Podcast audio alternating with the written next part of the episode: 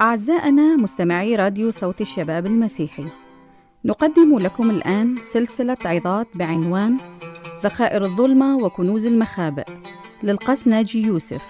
مصلين أن تكون هذه العظات سبب بركة لحياتكم.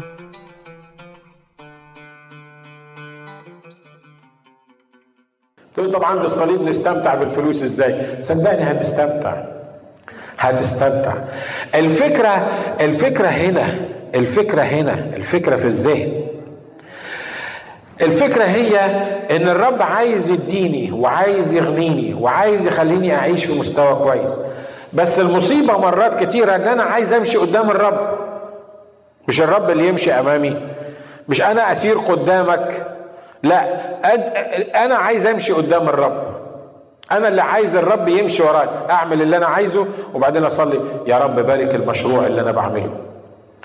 أو بصلي لحاجة معينة وأنا عارف إن الرب مش عايزها تتحقق. أو بصلي لحاجة معينة وأنا مش عارف أصلا الرب موافق على اللي أنا بقوله ده ولا ما بقولوش. إيه؟ أنا ماشي قدام الرب. أنا عايز أجرجر الرب مطرح ما أنا رايح. لو رحت مكان حلو أخده معايا لو رحت مكان وحش أخده معايا. ليه؟ مش هو اللي واخدني معاه أنا اللي واخده معايا. واضح الكلام اللي أنا عايز أقوله؟ ها في فرق بين إنك تمشي قدام الرب وعايز الرب يمشي وراك وفي فرق بين إن الرب يمشي قدامك وأنت تمشي وراه عشان كده قال لكرش مسيحه ده اللي قال له هدي لك ذخائر الظلمة وكنوز المخابئ قال له هعمل إيه؟ قال له أنا أسير قدامك. الإنسان الحكيم اللي الرب عايز فعلا يخليه يعيش في مستوى كويس اللي يقول للرب أنا همشي وراك. قال له أتبعك أينما تمضي. وبعدين الرب بص كده قال لك اتبعك أينما تمضي. أنت في حاجة مش مظبوطة فيك. طب روح بيع كل مالك وادلي للفقراء وإيه؟ وتعالى اتبعني. يقول لك إيه؟ فمضى إيه؟ مضى حزينا لأنه كان ذا أموال إيه؟ كثيرة. أهو ده ما كانش محتاج ذخائر الظلمة وكنوز المخابئ.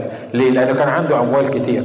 بس ده لما راح للرب عايز يحتفظ بأمواله وفي الوقت نفسه يعمل إيه؟ يمشي الرب على مزاجه. أنا أتبعك أينما تمضي. أنا أنا في معلم أحسن منك أمشي وراه أنا همشي وراك. بس اللي عندي اللي أنا اللي أنا قافل عليه ده ده بتاعي أنا. أنا ما أقدرش أستغنى عنه. خلي بالك من حاجة. الله مش هيبعت لك ذخائر الظلمة وكنوز المخابئ إلا لما يفلسك الأول. واحد قال أمين اتنين. افهم اللي أنا بقوله. تقول لي ما أشكر الله مفلس. لا أنت مش مفلس. أنت لسه معاك. أنت لسه عندك. وأنا مش بس بتكلم على الفلوس. لا خلي بالك إن الله عشان يملي حاجة لازم يفرغها الأول. مش كده؟ أنت موافق على اللي أنا بقوله ده ولا ولا أنا ولا أنا بوعظ نفسي؟ الله لما يحب يملى حد بحاجة يفرغ اللي فيه. ليه؟ لأن الله لا يضعون خمرا جديده في زقاق إيه؟ في زقاق عتيقه يعني الله لما يحب يبعت لك المستوى اللي أنت تفرح بيه لازم يتست يو الأول لازم يوصلك لمرحلة إنك توصل لمرحلة اليأس من نفسك على الزيرو. تقول أنت قسيس نيكا دي بصراحة أنت أنت يعني أنت عايز حتى اللي عندنا الرب ياخده. آه آه. أصل الموضوع كله هنا صدقني الموضوع كله هنا موضوع في الذهن. تغيروا عن شكلكم بتجديد إيه؟ بتجديد أذهانكم. ما ينفعش إن أنت القليل اللي عندك لازم تحتفظ بيه عشان أنت خايف عليه ومش قادر تزرعه ومش قادر ماسك فيه الماسكة دي وفي الوقت نفسه بتقول له يا رب ابعت لي اعمل معروف ابعت لي. الكلام اللي أنا بقوله ده كتابي؟ الرب قرر إن هو يكرم المرأة بتاعه ال ال الأرملة اللي بعت لها إيليا. والرب بعت إيليا يقول لها أنت بتعملي إيه؟ قالت له حي هو الرب أنا عندي شوية دقيق هنعملهم كحكة ليا أنا والواد هناكلهم ونعمل إيه؟ ونموت. المنتاليتي بتاعت الموت دي هي ما فكرتش إن الرب ممكن يبعت لها ما فكرتش إن الرب عارفها ما فكرتش إن الرب ممكن يسدد احتياجاتها. كل ده ما فكرتش فيه. هي اللي فكرت فيه إيه؟ المنظور الحاجة اللي أنا شايفها. شوية دقيق وأنا والواد. وفي مجاعة ده النهر نفسه خلص. المية اللي في النهر خلصت. فهتعمل إيه؟ المنطق بيقول إن هم شوية دي هنعملهم كحكه ليا وللواد وهنعمل إيه؟ هنموت بعد كده. ورجل الله يقول لها إيه؟ قبل ما تعملي كحكه ليكي ولعيالك اعملي لي كحكه أنا اولا. يا راجل ده إحنا بنقول لك وعندنا شوية دقيقة هنعملهم كحك أنا والواد وناكلهم ونموت تعملي لي كحك أنا اولا لما اللي عندي مش مكفيني لما اللي عندي هيموتني لما أنا في الضيق اللي أنا موجود فيه ده وبصرخ لأنه كلها كحكاية واحدة هنعملها للواد ناكلها أنا وهو ونموت يقول لها بس اعملي لي كحكه أنا اولا انت واخد بالك من المبدا الكتابي ده؟ ها؟ علشان الرب يبعت لك في زمن الضيق وفي المجاعة عشان يديلك ذخائر الظلمة وكنوز المخابئ الكحكة اللي موجودة عندك لازم الناس تشاركك فيها.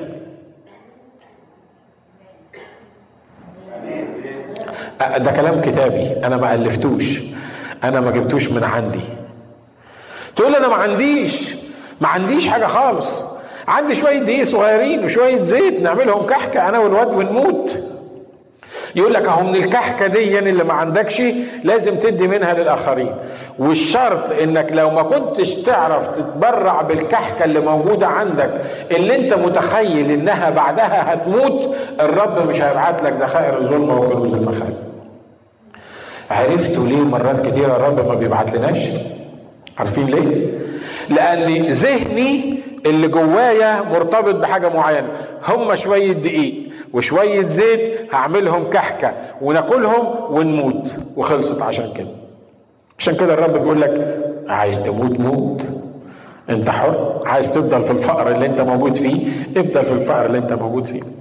طب فهمني إزاي؟ لما أنا ما عنديش يبقى بتطلب مني ان أنا ادي إزاي؟ ما هو أصل الرب بيفكر فيك وعارفك بظروفك وباحتياجاتك والرب عايز يغنيك والرب عايز يديلك ذخائر الظلمة وكنوز المخابئ بس اصله لو هو عطالك من غير ما تشارك بالكحكة اللي عندك أنت مش هتشارك بذخائر الظلمة وكنوز المخابئ اللي هيجيلك وهتكون النتيجة إنك هتتقوقع حوالين نفسك.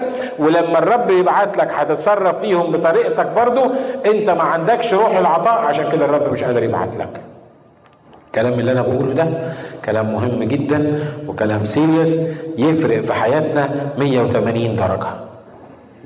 أمين؟ يبقى المطلوب مني إن أنا أعمل إيه؟ المطلوب مني إن أنا أمشي وراه.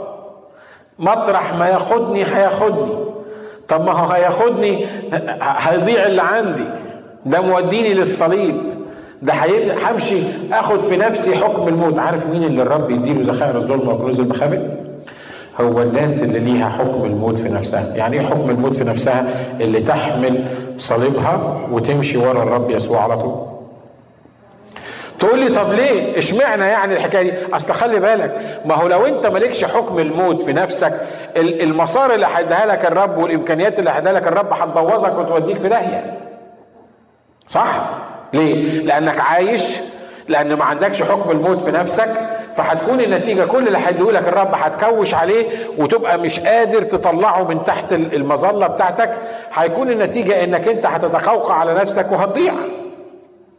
لكن لو أنت ماشي ورا الرب وليك حكم الموت في نفسك يبقى اللي هيبعته لك الرب أنت مش حاطط قلبك عليه. مش ده الكلام اللي حصل مع إبراهيم بالظبط؟ الرب عايز يبارك إبراهيم قال له أباركك وأجعلك بركة وفيك تتبارك جميع قبائل الأرض ونسلك يبقى كرمل البحر وبعدين علشان يحقق الوعد ده بقى عمل إيه؟ قال له إبراهيم قال له خد ابنك وحيدك اللي بتحبه اسحاق وقدمه لي محرقة. ده كل الوعود اللي انت عطيتهاني مرتبطة بمين؟ مرتبطة بإسحاق. بعد كل السنين دي استنيته 25 سنة وهو بقى عنده 12 سنة بعد 37 سنة. وأنا تخيلت إن أنا امتلكت كل حاجة دلوقتي. أنت حققت وعودك وأنا مستني إن ولاد إسحاق دول يملوا الدنيا كلها. بعد كل المدة دي بتطلب مني إن آخد ابني وحيد يا حبيبي إسحاق وأقدمه على المذبح لما تقرأ القصة بعد ما الرب أنقذ إسحاق وذبح الكبش الممسك من الغابة بقرنيه قال له الآن علمت إنك لم تمسك ابنك عني. عشان كده أعمل إيه؟ أباركك وأجعلك بركة وأسوي معاك وأدي لك. إبراهيم قرر إنه يمشي مع الرب. إبراهيم كان عارف إنه ليه وعود بالغنى. لكن في المسير مع الرب عشان يقدر ياخد الغنى ده إبراهيم وصل لمرحلة إن ابنه وحيده حبيبه إسحاق اللي بيحبه اللي قبل فيه المواعيد اللي كان حاطط عليه كل الأمل إنه يحطه على الحجر ويرفع السكين وكان عنده استعداد يذبحه لأجل الرب. دول الناس اللي يبعت لهم الرب ذخائر الظلمة وكنوز الإيه؟ وكنوز المخابئ آمين.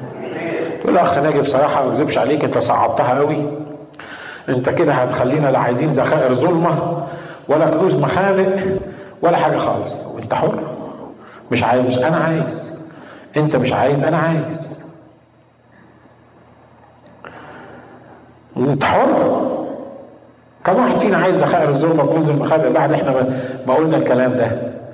لأن خلي بالك إن اللي الرب عايز يديهولك الرب عايز يديهولك زي ما قال لكورش هنا لأجل عبدي إسرائيل. لأجل الخطة اللي أنا عايز اخدك فيها. أنا عايزك تستمتع. أنا مش عايزك تعيش فقير. أنا مش عايزك تعيش في احتياج. لكن لو ما كنتش هتعرف تحط اللي أنا هبعته لك ده فين وتستخدمه إزاي أنا مش هقدر ابعته لك ومش هتقدر أنت تحطه في المكان اللي أنا عايزك تكون فيه إلا إذا طلع من جواك كل شهوة أو كل احتياج أو كل حاجة أنت ماسك فيها وحاسس إن هي دي المعتمد بتاعك. لأن الرب لما بص لإبراهيم وقال إن كان إبراهيم ضحى بابنه علشاني ما أتمنوش على الفلوس ما أتمنوش على الغنى ما أتمنوش ده الراجل اللي اللي ضحى بكل ما يملك عشاني عشان كده أنا ممكن أضحي عشانه بكل ما يملك عشان كده خلي بالك من الاختبارات اللي الرب بيحطك فيها. خلي بالك من لما الرب يقول لك اعمل حاجة معينة ادفع من فلوسك ساعد حد قدم حاجة معينة وانت تقعد تحسبها كده وتقول وتقول ما أقدرش وده كتير وأول الشهر هي هدفع منين طب الإيجار ولا مش عارف هعمل إيه. خلي بالك إن دي حاجات صغيرة بتبقى اختبارات صغيرة لكن دي اللي بتقف وبتمنع البركة عنك اللي الرب عايز يديها لك. آمين. العيشة مع الرب يا جماعة بالإيمان مش بالدماغ. ما بنقدرش نحسبها بالدماغ. لازم الرب يوصلك للمرحلة اللي يبقى عارف إن إن الحاجة اللي هيديها لك الرب مش هي دي اللي أنت ماسك فيها مش هو الغنى اللي أنت ماسك فيه وبعد كده ده ممكن يبعدك عن الرب. لكن لما الرب يحس إنك أنت عندك استعداد إنك تذبح ابنك حبيبك اللي بتحبه لأجل الرب يقول لك هو ده الشخص اللي أنا إيه اللي أنا أهتم عشان كده الرب حتى لما كان هيولع سدوم وعمورة قال هل أخفي عن عبدي إبراهيم ما أنا صانع؟ ليه؟ أصل ده حبيبي ده خليلي ده بقي فيه عشرة ده ما مسكش ابنه عني. ده كان هيقدم ابنه على المذبح كان هيذبح ابنه على المذبح لأجلي. عشان كده سر الرب لإيه؟ لخائفيه وعهده إلى إيه؟ إلى تعليمه. واحد كان عامل شركة وكان بيدفع العشور بتاعته. طلعت في دماغه إنه يدفع عشرين عشان الرب يبعت له أكتر. فدفع عشرين. الرب ابتدى يبعت له. دفع ثلاث أعشار. دي مش على فكرة مش قصة عشان ت... يعني عشان تتأثر بيها عاطفيا. أنا بقول لك على اللي حصل. وبعدين دفع أربع أعشار. وبعدين دفع خمس أعشار. وبعدين دفع ست أعشار. وسبعة. وثمانية وتسعة. وجه في وقت من الأوقات المصانع بتاعته الفلوس اللي كان الرب بيبعتها له كان بياخد عشر ليه وبيدفع تسع اعشار للرب. والسؤال لو ربنا عطالك مصاري كتير تقدر تدفع تسع اعشار للرب؟ واحد زمان قال أنا مش عايز أشتغل في شغلانة أقبض منها كتير. ليه؟ قال لك ما هو أصلي لو أنا قبضت 1000 دولار ولا 2000 دولار هم ديتهم 100 جنيه ولا 100 دولار ولا 200 دولار للكنيسة سهلين لكن لو أنا اشتغلت شغلانة تجيب لي 10000 دولار أدفع 1000 دولار للكنيسة إزاي؟ هو مش بيفكر في ال في ال 9000 اللي هياخدهم لا هو بيفكر في ال1000 اللي هيدفعها دي ناس حية حقيقية. كانت بتتكلم. أنا عارف إن هو كان بيضحك أو بيهزر ساعتها. لكن ده بيقول فعلا المنطق البشري اللي إحنا ماشيين بيه. يعني بدل ما الواحد فينا بيفكر إنه إنه لو الرب بعت لي 10000 وأنا أعطيت 1000 للرب هيبقى معايا تسعة. بدل ما أنا عايش في حالة الفقر اللي أنا عايش فيها دي بيبعت لي 2000 وبدفع 200 هو مش بيفكر في اللي الرب بعته بيفكر في اللي هيدفعه. عشان كده ذخائر الظلمة وكنوز المخابئ يقول لك ده أنا لو بعت له ذخائر ظلمة وكنوز حتة كنزاية صغيرة كده قد مثلا بتاع نص مليون هيدفع خمسين ألف للكنيسة ده يجي له شلل فيها. فعشان كده مش مش هديها له. صح اللي أنا بقوله؟ صح اللي أنا بقوله. مش كده؟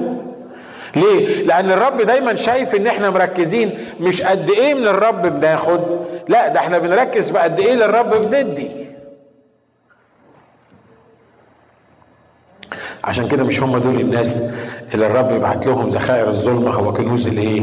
مخابئ الناس اللي الرب بعت لهم ذخائر الظلمة وكنوز المخابئ هم الناس اللي يقدروا ياخدوا من الرب ويوزعوا إيه؟ للآخرين خلي بالك الوعود اللي الرب أعطاها لكورش زي ما إحنا شايفين بيقول له إيه؟ بيقول له أنا أسير قدامك والهضاب مهي أكسر مصراعي النحاس ومغاليق الحديد أقصف أعطيك ذخائر الظلمة وكنوز المخابئ لتعرف إني أنا الرب الذي يدعوك باسمك إله إسرائيل. لأجل عبد يعقوب وإسرائيل مختارية. وبعد كده لسه بي بيكمل على الحاجات اللي الرب هيعملها إيه؟ هيعملها معاه. واضح إن في أبواب بتبقى مغلقة. إحنا محتاجين إن الرب يفتحها. معرفش كم واحد ومن غير ما ترفع إيدك كم واحد قدامه باب مقفول. وعايز الرب يفتح الباب ده بيتهيألي كلنا. مش كده؟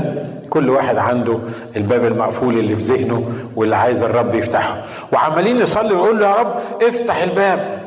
يا رب انت وعدت قلت أنا اسير امامك. افتح الابواب افتح ولا احد يغلق واغلق ولا احد يفتح. مش انت اللي قلت كده؟ انت ما بتفتحش الابواب ليه؟ ليه كل ما بمشي بلاقي الباب مقفول في وشي؟